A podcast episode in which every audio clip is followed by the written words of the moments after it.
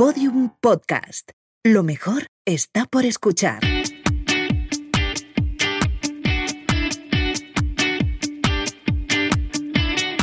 Porque la vida no viene con instrucciones. Presentado por Toñi Moreno, un podcast producido por Quidkers y Podium Podcast.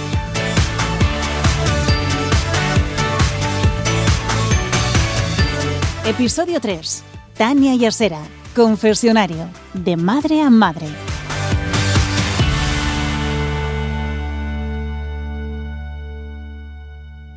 Bueno, porque la vida no viene eh, con un libro de instrucciones, por eso aquí dos Quidkers. Dos Quidkers sin libro de instrucciones. Tania Yasera, señores, me han puesto aquí eh, en el guion que tengo un equipo maravilloso escribiendo. eh, confesionario, de madre a madre. Y nos han dicho, no hay guion porque estáis las dos.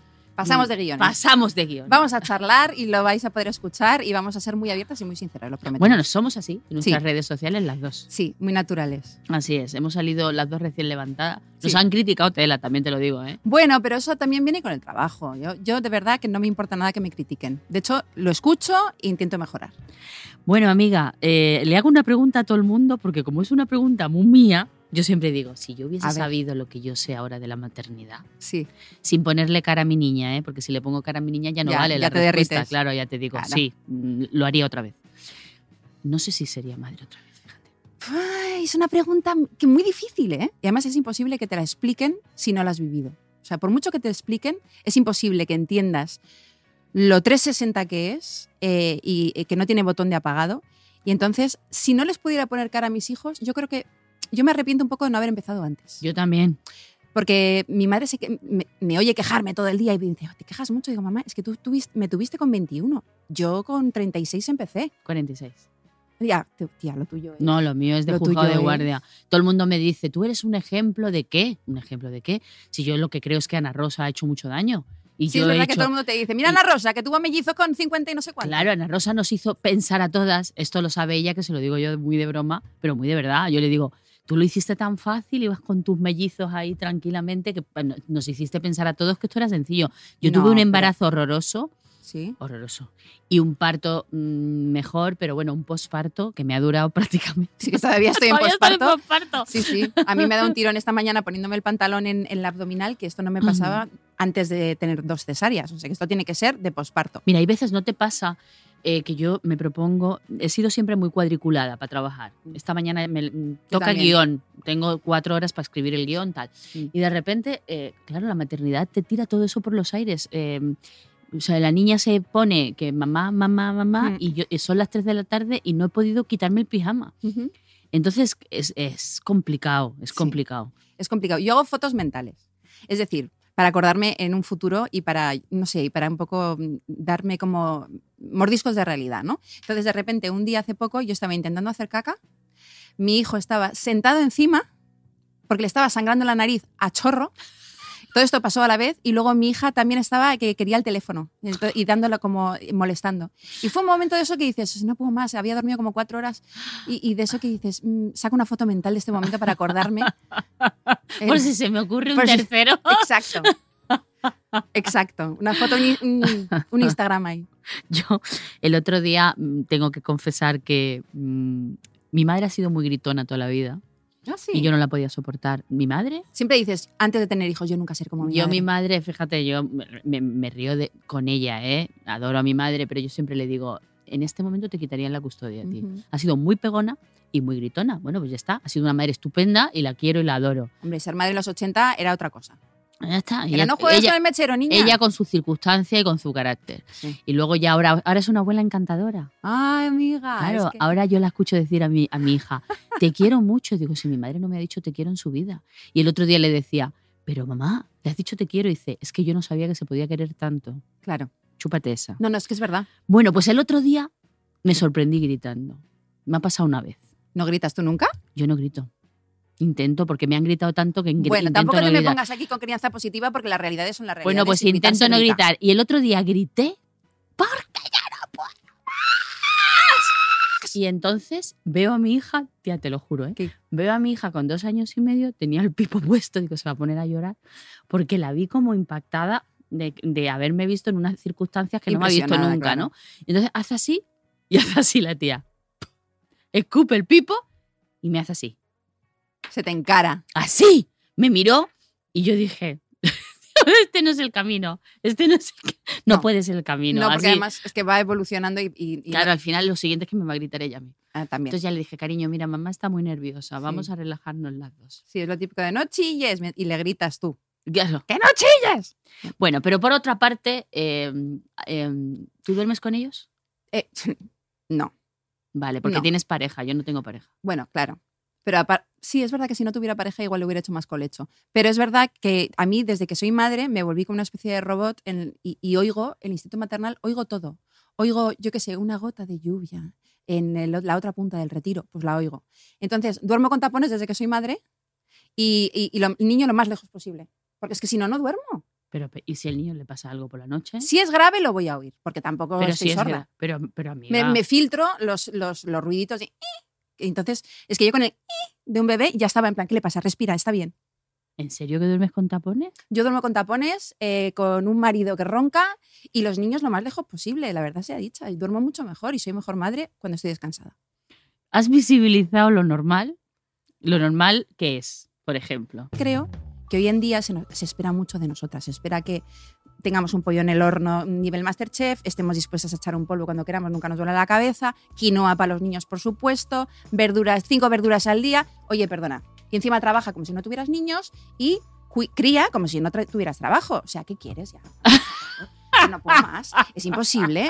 Y te crea un nivel de frustración que no es sano. Yo te digo, eh, yo me, me he librado de varias cositas de las que has dicho tú, lo de echar un polvo. ya- yo eso, eh, por ahora, no, no pierdo la esperanza. Vale, claro, No, claro. claro. Es que yo muchas veces me dice la gente, ¿en serio que no has ligado nada desde que tienes la niña? Digo, pues llevo exactamente dos años y medio sin... Pero esto también Mira, tengo a todo el control ahora mismo con la, con la mandíbula desencajada. ¿Por qué? Pues no se me nota, ¿verdad? No tengo el color verde de piel ese que no lo tengo. O sea, no se me nota porque lo llevo con dignidad. Pero, Pero- claro, el tema es, eh, vengo a Madrid, vivo en Sevilla, Sí. vengo a Madrid a trabajar. Cuando llego a Sevilla estoy con mi niña porque tengo ese complejo de mala madre de- de no dedicarle el tiempo. Entonces no, no, puedo, no tengo tiempo Bueno, ligar. también te digo una cosa, y que y poco se habla de esto. Una vez te haces madre, Espérate. sobre todo con el carrito, yo tengo un recuerdo que es que no te mira nadie. Da igual lo buena que estés. Como vas con carrito, inmediatamente no te mira nadie. Y es como si las mujeres perdiéramos el sex appeal en el momento que nos quedamos embarazadas y parimos. O tengo yo eso un poco la sensación. Igual es que yo me, de- me he dejado, no lo sé. Pero la cuestión Pero tú es qué que... te vas a dejar, tía, si estás preciosa. Gracias. Pero quiero decir que después de ser madre, a mí no me llaman tanto. O sea, no es que me llamen los hombres, lo que quiero es para, para eventos o para, para, yo qué sé, photoshootings, en plan de, mira qué buena estoy. Bueno, tú has hablado mucho del tema de la gordofobia, muchísimo, muchísimo Sí. en la tele, que es un tema que no sé si ya te aburre demasiado. Me aburre un poco, pero también me Lo parece sé. muy importante. Es que me has hecho así con la cara, digo, Sí, te- porque son tus temas que al final todas nos sacan, tenemos nuestros temas que te, te avasallan, pero es verdad que No, es- me te- parece muy importante. claro, pues eso. Hablarlo. Vamos a hablar de eso. Venga, vamos a hablar de eso. Eh, Me preparo.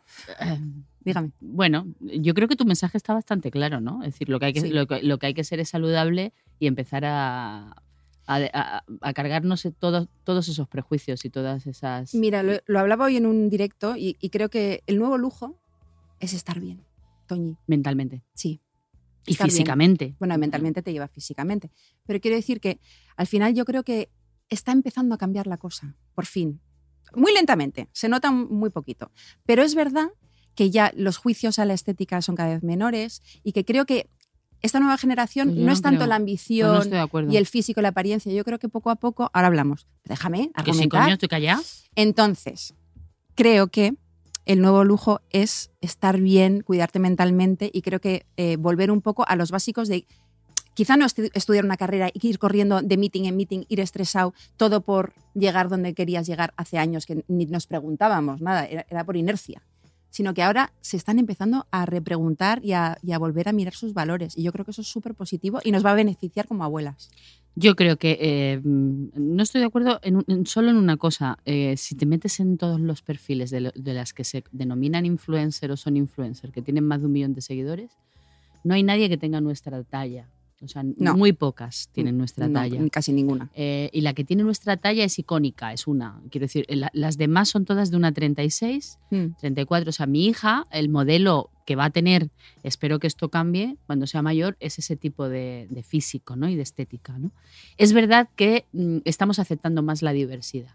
Ya no, eh, se es- mm, creo que ya aceptamos que un niño mm, de repente eh, vaya con las uñas pintadas y, mm, y que- Menos y mal. que, bueno, claro, eso, eso lo vamos que se a exprese como quiera. que El se- problema que se vista darle las quiera. herramientas para que los niños no le machaquen. Porque Nadie- claro, es el entorno también. Claro, entonces en eso sí que todavía hay una lucha importante. Sí.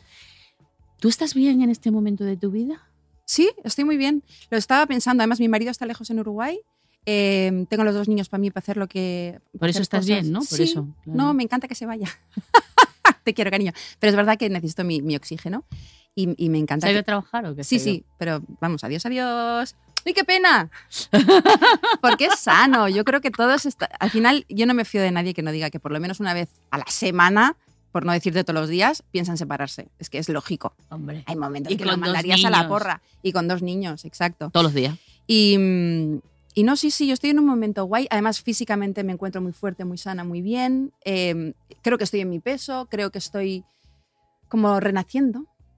¿Sabes qué? La maternidad ya, ya llega a un punto, estoy en la pantalla de, de eh, vuelvo a ser yo. Pues mira, yo te voy a contar un proyecto que a lo mejor no debería de contarlo aquí. ¿Me dejáis en Quidker? Sí, Sí. os lo cuento. En Quidcast te dejamos lo que quieras, pero Ah, te sí, cuidamos. Es que tengo a Carlota por ahí que me está diciendo que no cuente mucho. Bueno, solo voy a dar una pista. Vale, venga. Yo este año entro en los 50. Que es que eso te da un vértigo que te cagas. Es cuando le das la vuelta al jamón. Y yo me he propuesto este año Medio siglo, maja. mm, hacer todo un acontecimiento alrededor de ese hecho. O sea, vas a hacer un fiestón, Es más que un fiestón. Es un camino que voy a recorrer este año. un festival. Mm, A un camino. Es un ¡Ay, que da camino. pistas! Es un camino, es un camino que vamos a recorrer juntos, si me acompañáis, y voy a cambiar lo que no me gusta, siempre hay algo que cambiar, Sí, siempre, siempre. Eh, mejorar lo que pueda mejorar, siempre hay algo que mejorar, Sí. y al mismo tiempo, eh, un fiestón, sí, el fiestón el está fiestón. garantizado. Hay que claro. celebrarlo todo. Yo, Todo, si todo, algo he todo. aprendido del COVID es celebrar, celebrar, celebrar. Sobre todo con la gente que quieres. Oye, eh, Qué tú- bien. Oye, te deseo un buen camino. No, tú, quiero que me acompañes en ese camino. Ah, bueno, yo Todavía no tienes 50, pero bueno, 43 y medio. vale. Estoy mal. Eh, las dos somos madres. sí. Yo soy madre soltera, tía. Ya, es máximo respeto a las madres solteras Gracias. y a todas las madres, además, que tienen ya como mellizos, trillizos, etcétera, etcétera. Y a solteras es como, de verdad. Tengo ayuda. Yo tengo Te que alabo. decir, tengo, eh, la, claro. la madrina de mi niña, la nana, está ahí siempre, es los padrinos de mi niña, luego mi madre, mi- pero al final eres tú, Sí, frente a todo, sí. a los miedos. Me da un miedo quedarme parada. Me da un miedo la falta de ingresos. Sí. Me da un miedo que a mi niña le pase algo. Vivo en el miedo. Me he comprado un libro Sí. Para combatirlo. Es verdad que, la maternidad, y esto poco se habla también, es que va de la mano de un gran amor, tienes una, una patata, un corazón fuera de tu cuerpo, o dos, en mi caso, pero además viene de la mano de culpa y miedo, culpa y miedo, culpa y miedo, culpa y miedo, y es agotador aprender a gestionarlo. Y me encantó porque en el libro que escribí yo este año, que se llama Mujer tenía que ser, para todas las que estamos hasta el coño, gran coletilla, y le pregunté a mi madre como abuela, que ahí es donde me contó que el amor de la abuela es como ya la pera limonera, porque se ve multiplicado, y me dijo que hay que aprender, ella aprendió a flotar, en vez de nadar contra corriente, en vez de nadar incluso con la corriente, sino directamente aprender a flotar y a llevar como la vida de otra manera y la culpa de otra manera, porque ya, ya llega un punto que te da igual la culpa ya, ya Yo- está hecho. Yo he llegado ahí. Ay, ay, ay, ay, los 50, Los de 50, la Toñi, los 50 son maravillosos. Oye, una cosa, Qué ¿cuál bien. es tu Quidker mm, referente? Mi Quidker referente sería mi madre y, y antes de mi madre mi abuela, porque yo he sido criada por madre y abuela mogollón. Mi madre es ama de casa, bueno, y, y le llama gestionadora del hogar, bueno, Quidker, al fin y al cabo. Y mi abuela, que era actriz, dejó el, el drama eh, y, las, y el tablao por, por ser madre también, Dos Quidker de Sí. primer orden. del primer orden. Entonces, eh, para ellas era muy importante que yo estudiara una carrera y tuviera una carrera, porque ambas habían dejado su carrera y su profesión de lado para que su profesión fuera la de la, la poco remunerada Quidker. Nosotros somos dos Quidker, también tenemos mucho Sí. que aprender. Sí. Yo te agradezco tantísimo, amiga, compañera, que estés hoy aquí conmigo Ay, en nuestro podcast. Eh, yo, fíjate, le propondría Quidker que hiciéramos uno toda la semana, ella y yo, Sí. porque aquí tenemos. Sí, tenemos, uy, tenemos una de plancha, se me ha quedado corto. Y no hemos hablado de tele ni nada, ni falta que hace. No, no falta, porque la tele ahora es todo, mira, nos han maquillado y todo para eso. Mira Esto es tele. Y tengo que darle, por favor, un homenaje al Quidcare Máximo, que es mi padre, que también, o sea, no se habla suficiente de los hombres que cuidan. Eh, mi padre se ha, ha pringado, ha sido de esos hombres modernos en el que ha ido a la compra, ha cocinado, ha cambiado pañales, nos ha bañado, nos ha llevado al colegio. Y, y poco se habla de, de estos hombres que realmente mm, cuidan incluso mejor que las mujeres. Muchas gracias por estar aquí. Nada. Mi padre, cuando se quedaba parado, ¿Sí? para mí era una fiesta porque el que mejor hacía las tortillas de papa era él y cuando se quedaba parado a él le tocaba cocinar. Claro. Muchas gracias, Pues mi un vida. beso a los padres, las madres y las Quidcares. Te adoro, Lo mismo digo. te admiro. Lo mismo digo.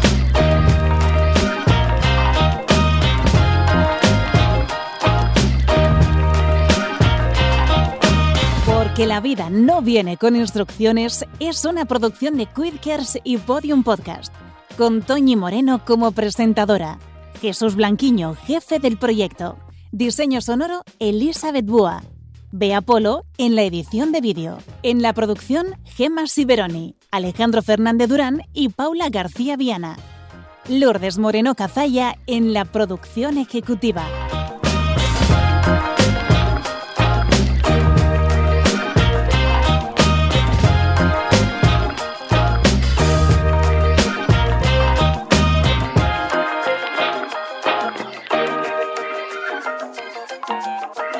Escucha todos los episodios en la app y la web de Podium Podcast y todos los agregadores de audio. También disponible en vídeo en el canal de YouTube de Podium Podcast.